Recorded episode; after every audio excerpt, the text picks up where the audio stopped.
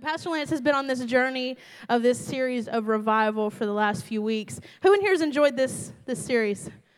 Man, I'm telling you, it stirred something up inside of me. I know it stirred something up inside of Pastor Lance. I know that it's even stirred something up inside of some of you guys because last first Saturday prayer, uh, the numbers were bigger than they've been in a few months. So I just want to say it's stirring something up. How many of you know what the absolute thing that we have to do for revival to start? Prayer, prayer, prayer, prayer. I know that sometimes we can get busy and we can say, yeah, I'll pray about that, and they never, never, not once pray about it. I want to encourage you, I want to challenge you to pray. Next Sunday starts our 21 days of prayer and fasting, and I believe that this 21 days is going to be remarkable. It's going to be rememberable. It's going to be a stamp. Just watch, watch and see. It's going to be a stamp on your Christian walk. So, what I want you to do is, I want you to commit to coming on the in person uh, services, but I also want you to commit to spending some time in prayer on those 21 days. I think that the saying goes it takes 21 days to make or break a habit. So if you don't have a habit of prayer life, I want to encourage you to take a step into maybe it's just 15, 20, 30 minutes to begin with. I know people who pray hours, which is amazing. I wish I could. Uh, I pray to pray hours all the time. but it really just takes a step in saying, hey, I'm going to be consistent with this. I'm going to start at the pace that I know that I can do. That's another thing. If you carve out three hours, then you only make it 15 minutes, then the three hours is probably not the pace you need to start at to begin with. You know what I'm saying? Like, I'm not a three hour person to begin with. Like, it takes me a little bit, especially if it's in the morning. It, it really takes me a little bit because I'm not a good morning person. So, but I just want to encourage you with that. And I don't want you to just say you're going to do it. I have this saying where I say, um, don't just talk the talk, make sure you walk the walk. If you're going to talk about it, be about it, right? If you're going to talk about it, be about it. Walk in it. If you believe in it, make time for it. Okay, that was the mini sermon that you guys get.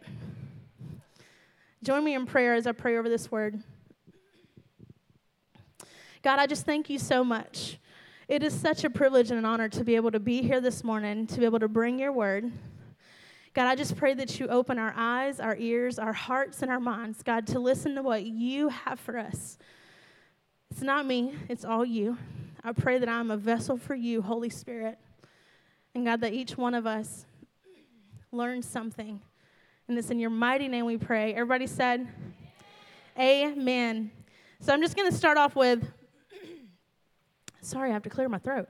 I'm going to start off with saying that it is very important and very vital that in these next few moments, if you'll open your ears and if you have a piece of paper and a pen, I always say you're not holy if you don't take notes. I'm just kidding, y'all. I'm just kidding.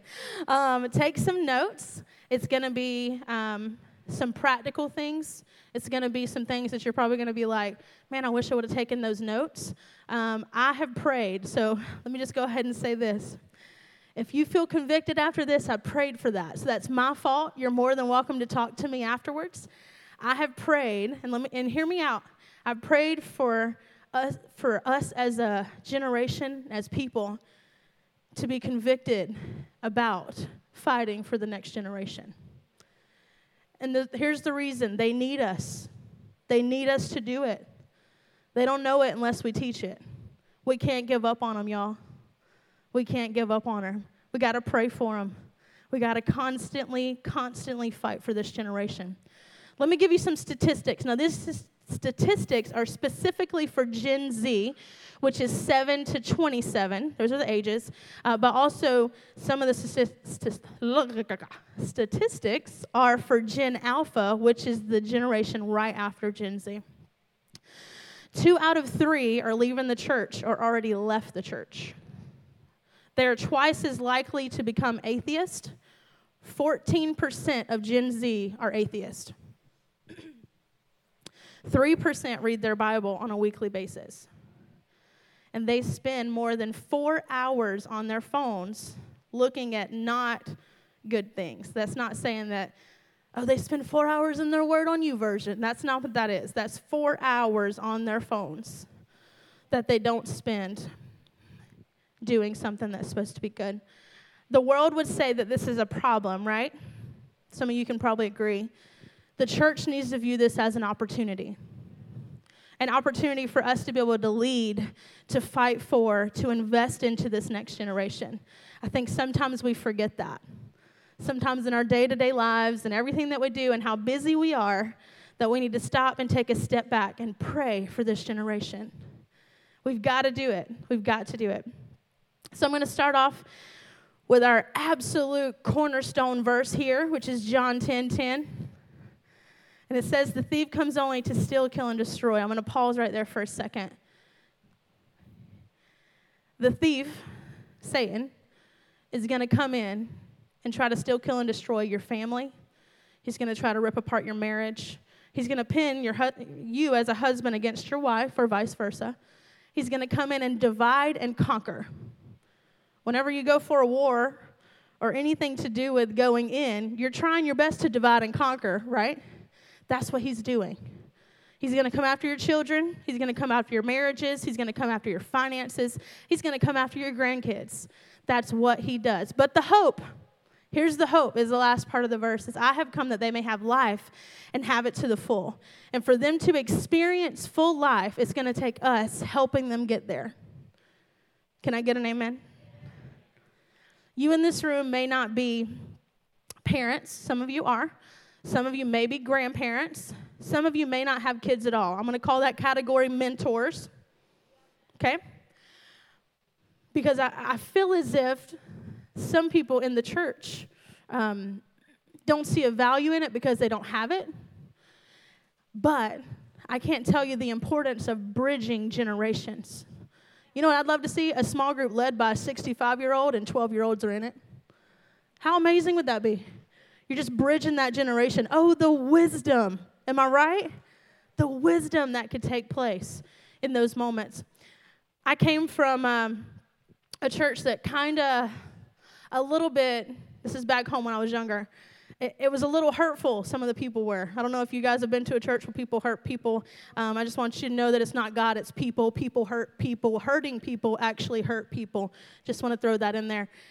And so if you're in the category of church hurt, it was probably because people hurt you. That's what people do, their flesh. I'm not taking up for any of those. I'm just letting you know. I don't want you to blame God because of what took place in those moments where people hurt people, I don't even think they realize it a lot of the times. I remember moments of conversations taking place. I've played drums since I was 11 years old. And playing the drums, I would go. I had this one lady, she would come to me every Sunday morning and tell me that my drums were too loud. Every Sunday morning, y'all. I don't, we didn't even have mics. We couldn't afford mics, okay? This is like, it was caged in. Like, this was as low as it could be. You know what I'm saying? Like, but those moments marked me. Still to this day, I try my best to play drums. Now, you know I play hard. I just want everybody to know. Um, the media people always tell me that, that I play so loud and so hard. But it's still a moment in my head that that sweet old lady said that to me when I was 11 years old. Now, did it do anything to, to hurt my feelings? No. I, am not saying that, that that little lady meant to hurt my feelings. I'm just saying I remember that. I'm 30 years old and I remember that as an 11 year old. Can you imagine the things that you say, what kids or students remember? It blows my mind. They catch it, they instantly catch it. so the next verse I'm going to use is Psalm 78, 4 through 7. And it says, We will not hide from their descendants. We will tell the next generation the praiseworthy deeds of the Lord, his power and his wonders he has done. He decreed statutes for Jacob and established the law in Israel, which he commanded our ancestors to teach their children, so the next generation would know them, even the children yet to be born, and they in turn would tell their children. Then they would put their trust in God and would not forget his deeds, but would keep his commands. We have to tell the next generation. We have to. We have to fight for the next generation. My message is called um, Next Generation Focused. I know that's a, it's an amazing title. Uh, we say it here all the time. But what I want you to do is, I don't want that to ever be something that just kind of, oh, next generation focused, yeah, like on to the next. No, I want you to listen and understand we need to focus on the next generation. We have to focus. What you focus on, you invest into. What you focus on, you don't see anything else around you. You're focused on the next generation, on teaching them the Word of God. So, Church of the Highlands did a survey for Gen Z, for their students, for their 6th through 12th graders. And that survey was one simple question. It said, what I wish my I wish my parent knew blank and they can fill in the blank. And it was astounding some of the answers they got. I don't have all the answers. There was like thousands and thousands or a youth group of hundreds, maybe even thousands of kids. but some of the things that was said was I wish my parents knew how much them fighting really hurt me. I wish my parent knew. This was this was interesting to me. This is more of a physical one. I wish my dad knew how important it was. This is probably a 14, 15, 16 year old girl that he held my hand even whenever I didn't want to because I, it seemed like it embarrassed me. Does that not blow your mind? What I wish my parents knew is that when they get on to me and I get frustrated and I'm upset, I actually really need that discipline. These are their answers. It blew my mind when I read these answers. so, with this, as an opportunity for the church, what is the solution? Say, what is the solution? Okay, two of y'all. Come on, this is second service. What is the solution? Okay, I'll tell you. Hang on a second. I'll tell you. I'll tell you. So, what can we do? Number one, pray. I know, Pastor Lance has said it. It's absolutely what we need to do. We have to pray. Let me give you some specifics on what to pray for. If you're taking notes and you need my notes afterwards, I'd be happy to give them to you because I don't take notes the professional right way.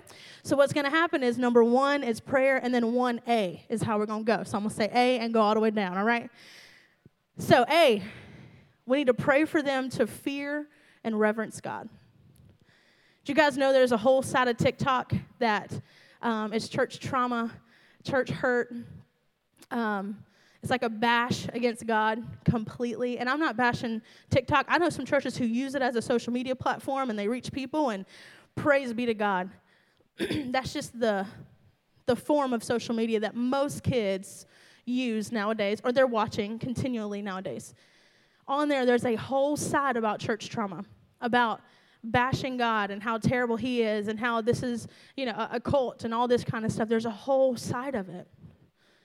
We must pray for this next generation to fear and reverence God. In Psalms 34 11, it says, Come, my children, listen to me. I will teach you the fear of the Lord. We have to show them who Jesus is. We have to show them his love. The most amazing thing to me, the most amazing stories that I see in the Bible, is when Jesus was sitting at tables with sinners. Don't hear me wrong. He sat there, sat there, he ate with them, he communed with them. But he didn't leave them in what they were living in, the sin they were living in. Hear me out. So, on today's terms, he sat there, built a relationship you're eating together, you're sitting at the table, you're building that relationship, right? To the point to where he could ease over and be like, I need to tell you the truth in love. It's not a blurred line. It's not a line where they say, oh, well, Jesus would, was with sinners, so he must have, like, that's not what it is. It was an absolute black and white of he came, he sat with them, he ate with them, but he told them the truth. Amen? We have to show people and show the next generation who Jesus is. B, so 1B, pray for them to be surrounded with divine favor. In Psalms 5:12 it says, "Surely, Lord, you bless the righteous, you surround them with your favor as with a shield." Got to pray for your kids. You got to pray for the favor to be on them. Something that we like to, to laugh about, Lance and I, a couple of other us on the staff, is anytime something's happened, it's like we're living in the fog, the favor of God, okay? A parking place comes open in the front, and I'm like, Lord, it's the fog, okay? Like we are living in the favor. Of, can I get an amen? Like that's the kind of stuff that I pray for. It's like, Lord, give me favor wherever I go, whatever I do, wherever I'm at. I mean, if it's a front row parking lot, praise God. Like, I mean, it is what it is, right? So praying for the favor, for, for divine favor to surround them. And see, pray for God to bring them godly friends and influences. Godly friends and influences. I say this all the time to my students. They could probably be like, yeah, she says it all the time. What goes in comes out. Whether that's in people, influences, the people that surround them, what they do, what they say, whether that's in music, what goes in comes out. Whether that's in TV, what goes in comes out. Whether that's, like I said, whether it's vocally, in your actions, whatever it is, it's going to come out. You have to make sure, you have to guard your heart. You have to. Pray. In Proverbs 27 17, it says, As iron sharpens iron, so one person sharpens another. I don't know about you, but I pray for ironing sharpened ironed kids to have relationships that way. I have a friend that literally texts me and she's like, I just need you to know that you're my iron. You know her, Charlene. You're my iron. Just want you to know that. Those are the kind of people that we need to surround ourselves with. We don't need to sit at a table and gossip about somebody. That's not what we need to do. That's not sharpening anything. That's you sitting there festering in your feelings because you're hurt. Okay? You've got, you've, you've got to surround yourself with people that are going to pick you up and dust you off when you're hurt. They're going to sharpen you. They're going to tell you what the word says. They're going to march alongside of you.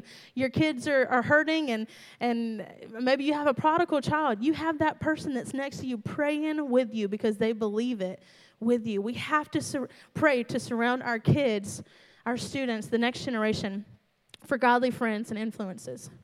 So, number two, we have to prioritize. So, number one was pray, number two is prioritize.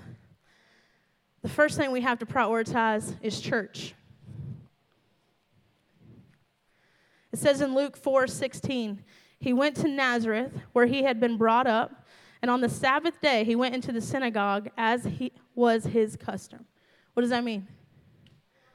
He always went. He knew it. He knew it was the place of the Lord.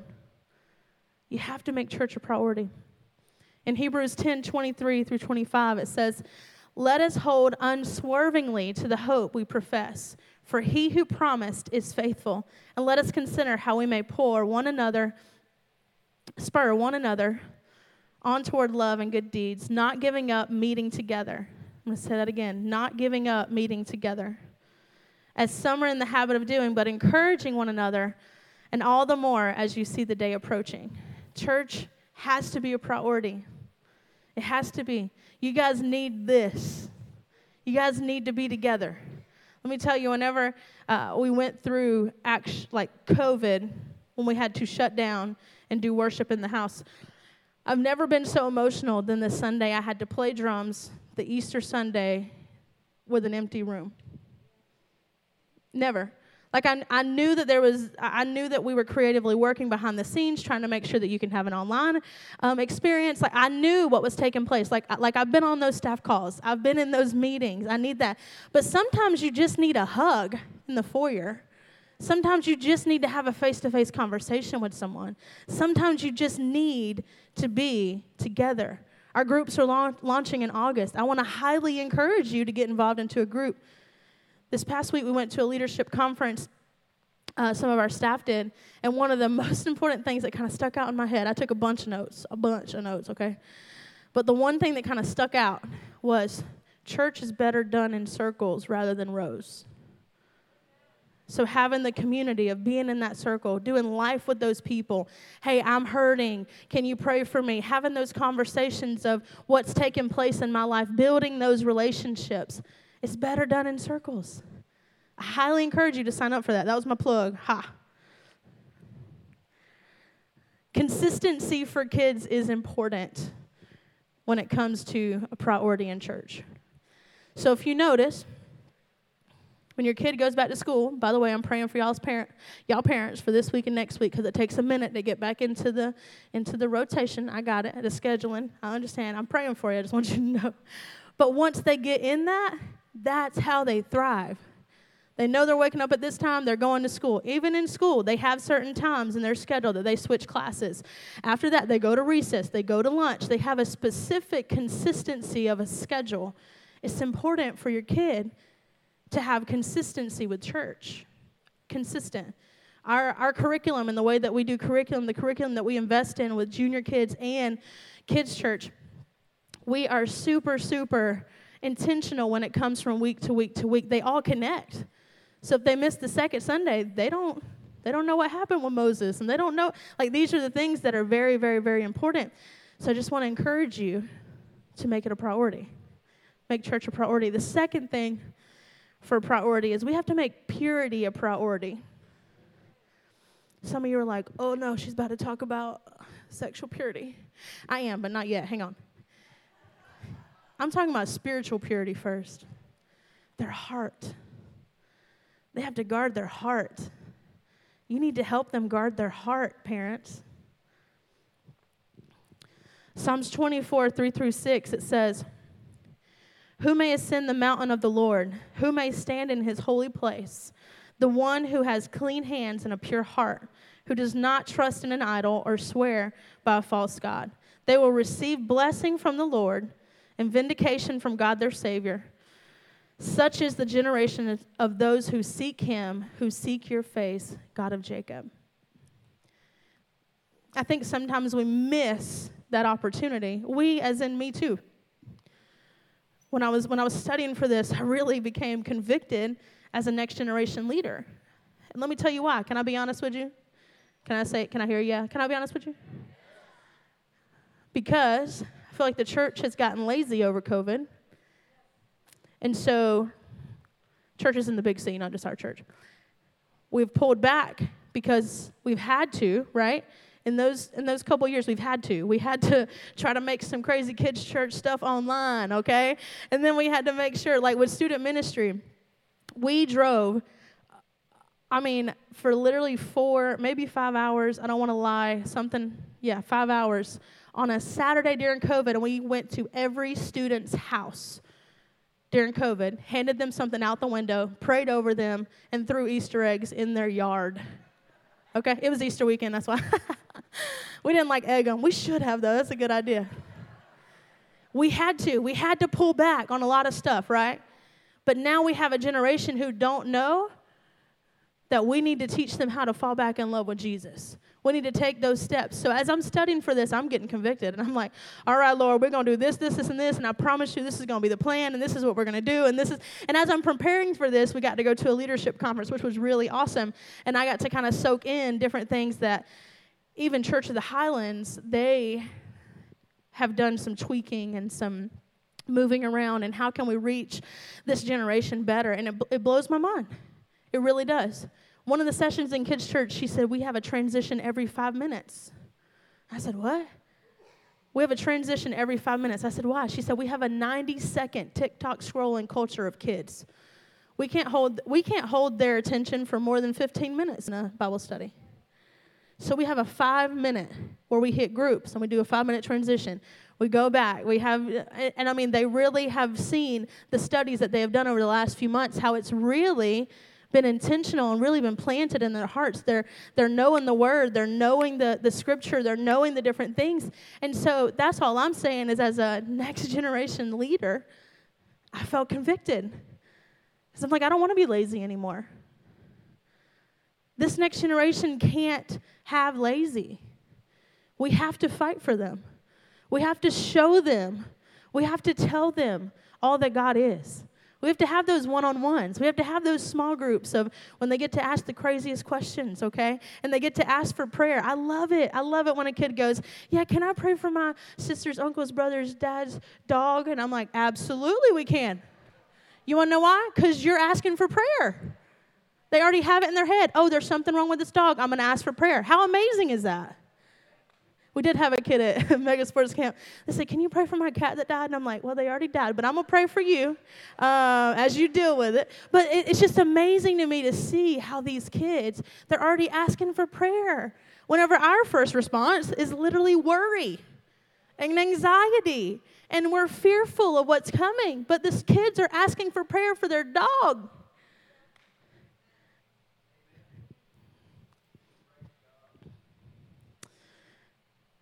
Wow, I went on a tangent for spiritual purity. Whew. I am going to hit sexual purity because it's not too long, but I am going to hit it. Because it's so important for kids to know who they are, whose they are, and their worth, even on a physical being, right?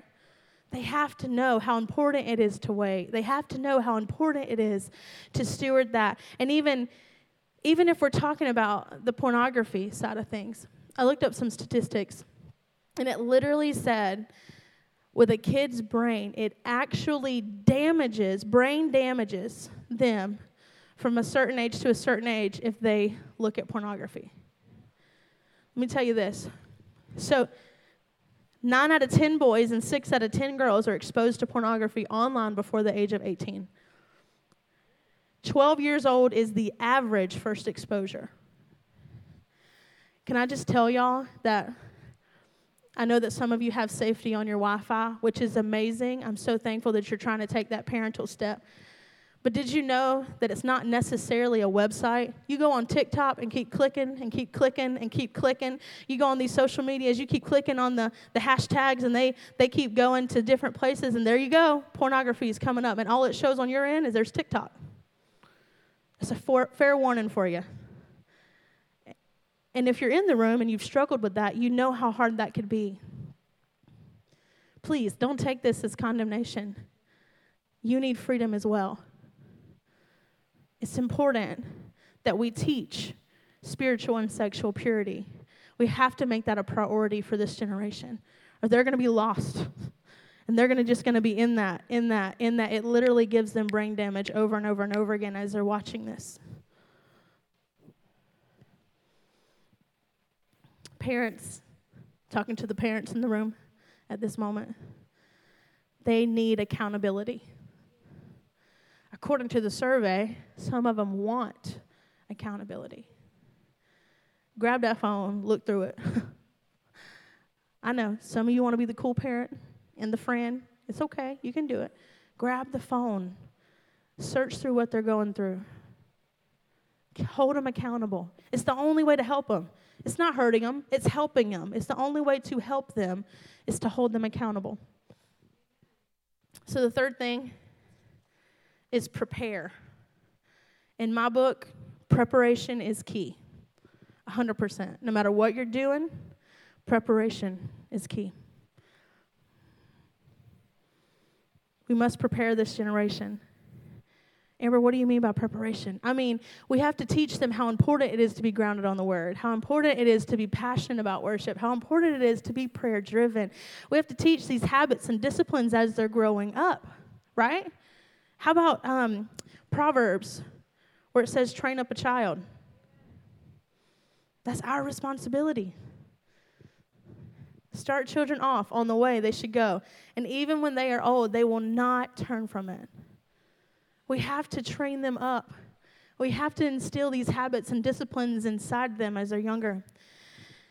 I don't know if you notice, if you serve in our family ministries, you probably do, from our junior kids to our kids to our students, and even our young adults soon.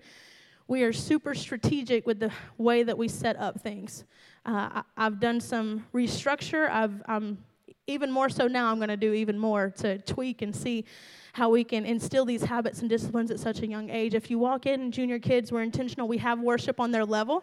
They have uh, praise and worship with motions and different things in there on their level. They do Bible. They're based on, our curriculum is based on scripture, based on the Bible. We want to train them up to be able to say scripture, to be able to reiterate that, but also fun is mixed in there.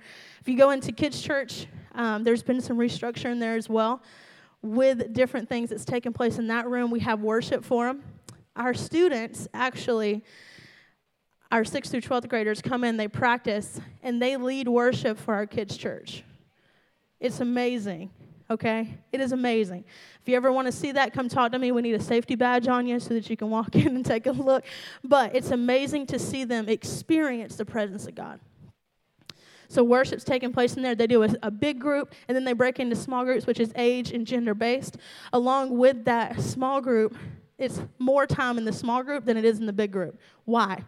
Because we believe that small groups is what builds that relationship, builds that community, but also they're going to be more willing to talk if I have six or seven friends around me than in front of 40 kids. So we try our best to be strategic in there. If you walk in there, we have different stations for check in time whenever it comes to the games and the fun aspect. They have games that go into their curriculum, but also they get to go to each different station and to be able to play those games. And the reason why it's structured this way is for them to build relationships. So as they're playing a game, they get to build relationships together. They're building teamwork. They're building all these different things that they're building together as they're learning so, like some of the coloring stations is the big idea and the memory verse, so they have that wrapped in there too. It's all strategic work that we do in those family ministries. And then student ministry, we have a worship service for them the first Sunday of the month. Just like this, the students actually get to lead them into worship. I get to bring the word, or one of my team members get to bring the word. And then they do hang out, and we get to have groups the rest of the month. So, what do we do? We kind of take what we taught on and we kind of hash out those verses and, and talk about the different scriptures so they can memorize them and know this is why we do what we do. This is what we stand on. This is teaching them how to pray. I love when a student prays. I just want you to know. It can be five words and I'm about to fall out in the spirit. Like, I'm like, praise God. Amen. I'm just kidding. But really, I love hearing a student pray. You know why? It's building upon it. They're learning, they're growing. Habits and disciplines are being put in them from such a young age to growing up. One last thing I want to hit on in that is serving. There's a percentage that says, I don't know the exact percentage, so don't quote me on it.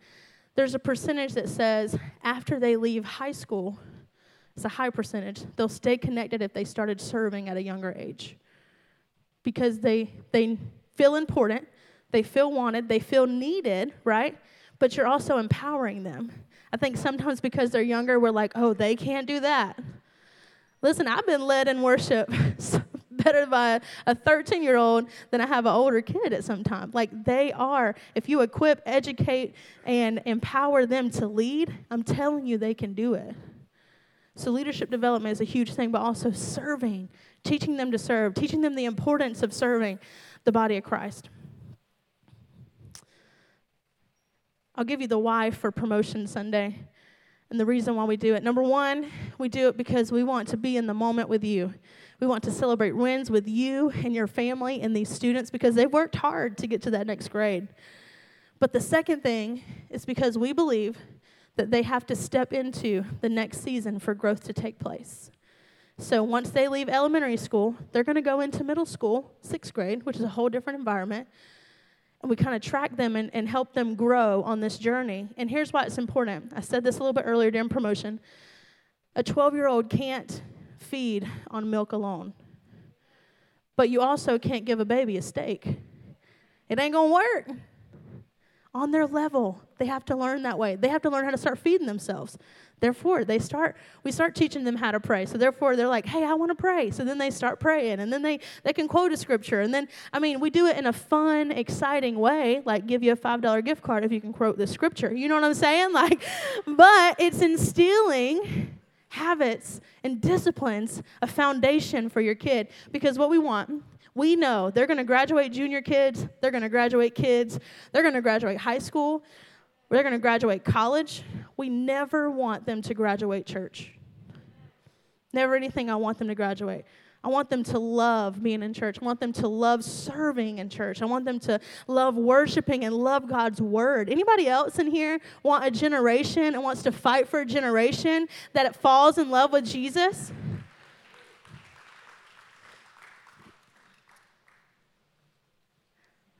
So, my last point, number four, is participate. We have to participate in the growth of the next generation. How do we do that? We have to be an example. Right? They're watching us. Everything we do, every step we take. If you read 2 Timothy 3:14 it says, "But as for you, continue in what you have learned and have become convinced of because you know those from who you learned it." I can name off people in my life. If you don't know my story fully, go back in February and watch it because it's dysfunctional, all right? However, there's key people in my life that I can name off that were mentors that showed me what to do here. And I believe that God put those people around me in order for me to do what He's called me to do. How can we be that example? How can we be those key people in someone's life to help them get to where God wants them to be and live a full life in Christ? Be, be available. Just be available. Don't hush them off or hush them down and shoo them off and don't, uh, don't just close down completely. Be available to help mentor, to help pray with them, to help love on them.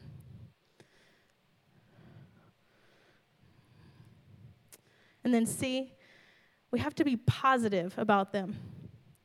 We have to speak life over them.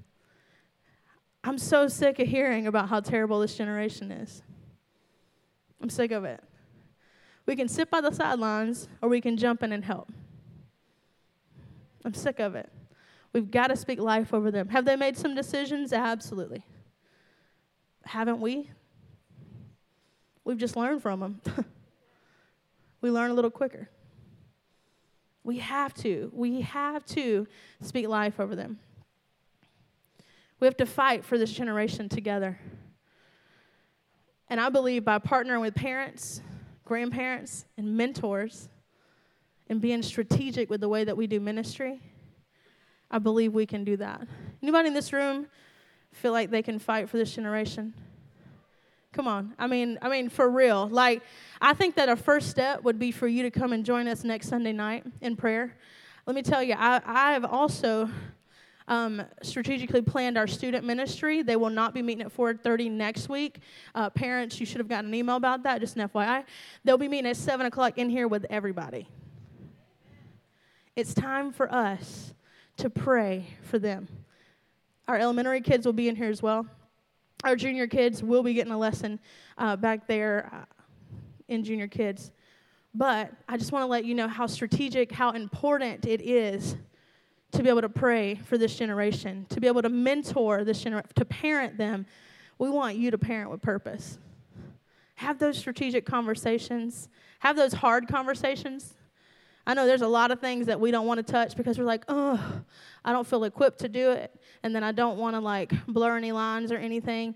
You know what? The best way to do that, the best way is, is through the Word of God.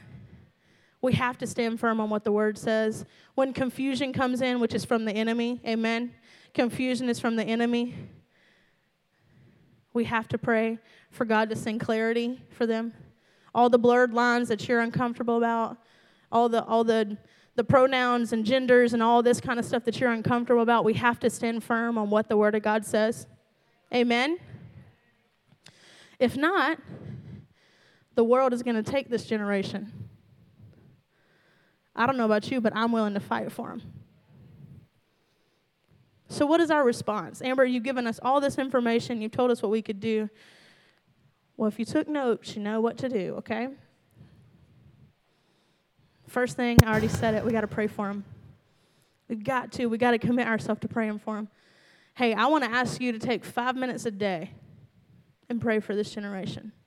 Five minutes. It doesn't take long.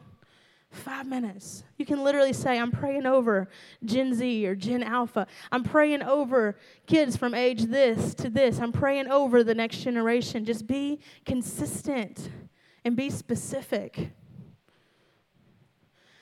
Second thing that you can do as your response is you can step up and mentor them. We have people and uh, we have students and kids and different people who need mentoring. They need a little help. I remember growing up and having people alongside of me and mentoring me whenever I wanted to make the bad decision and the wrong decision. We have people, we have students who don't come from a household that's like perfect like y'all's households. You know what I'm saying? Um, not perfect, I'm joking. we do have students that come from a household that their parents don't even come to church. I have so many students that get dropped off. I have people who ask me, and I'm to I'll, I'll, I'll talk to y'all about this right now. I have people who ask me, y'all talk about students and, and how many you got on a Sunday night, blah, blah, blah, blah, and all this kind of stuff. Where are they at on Sunday morning? Well, let me answer that for you. Some of them are serving, which is amazing. They serve our next generation. Amen to that. But also, we have families who come, drop their kid off at 4.30, they come back at 7 o'clock and pick them up. That's what they do. We have some families who are here. They currently aren't here today. I can specifically speak for one that they were just looking for a church because they went to an older church. They wanted something that their kid could get connected to. They have one kid. And she came in, and the first conversation I ever had with her, she said, I'm just not religious. I said, Good, me neither. I just want you to know I ain't religious. I said, Okay, girl, got it, you know. When we were in small group, I just want you to know, okay, that's okay, that's all right. But we built a relationship. Did you know that she is one of the people who is one of our small group leaders in our kids' church right now? And her parents come to this church, and they are members of this church because we invested into her. We built that relationship with her. She also has a little bit of a learning disability, and she still teaches small group.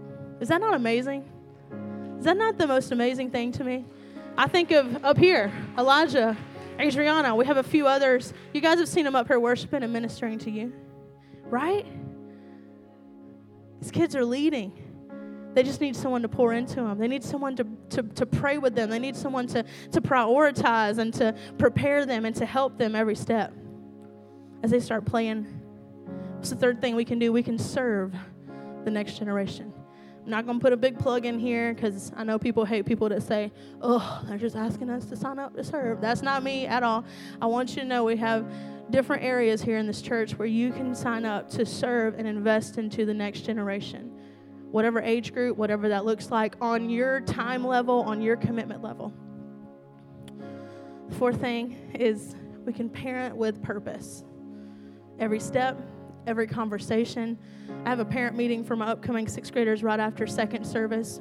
And one of the resources that I'm giving is 52 conversations starters to have with your upcoming sixth graders. I think it's important to have a conversation over dinner. I think it's important to start up a conversation. I think it's important to sit there and ask them, How are you? In that survey, one of the things they said was, I just want them to ask me how I'm doing. I know they're busy. I know my dad, I don't see him, but only a couple times a week because he's he's paying for everything. I get it. But I want him to ask me how I'm doing. The fifth thing is you can commit yourself to the health of this generation. Thank you for joining us for this week's service. We pray that God has used this moment to greatly impact your life. We invite you to live fully alive in Christ with us here at Full Life Church. We'll see you next week.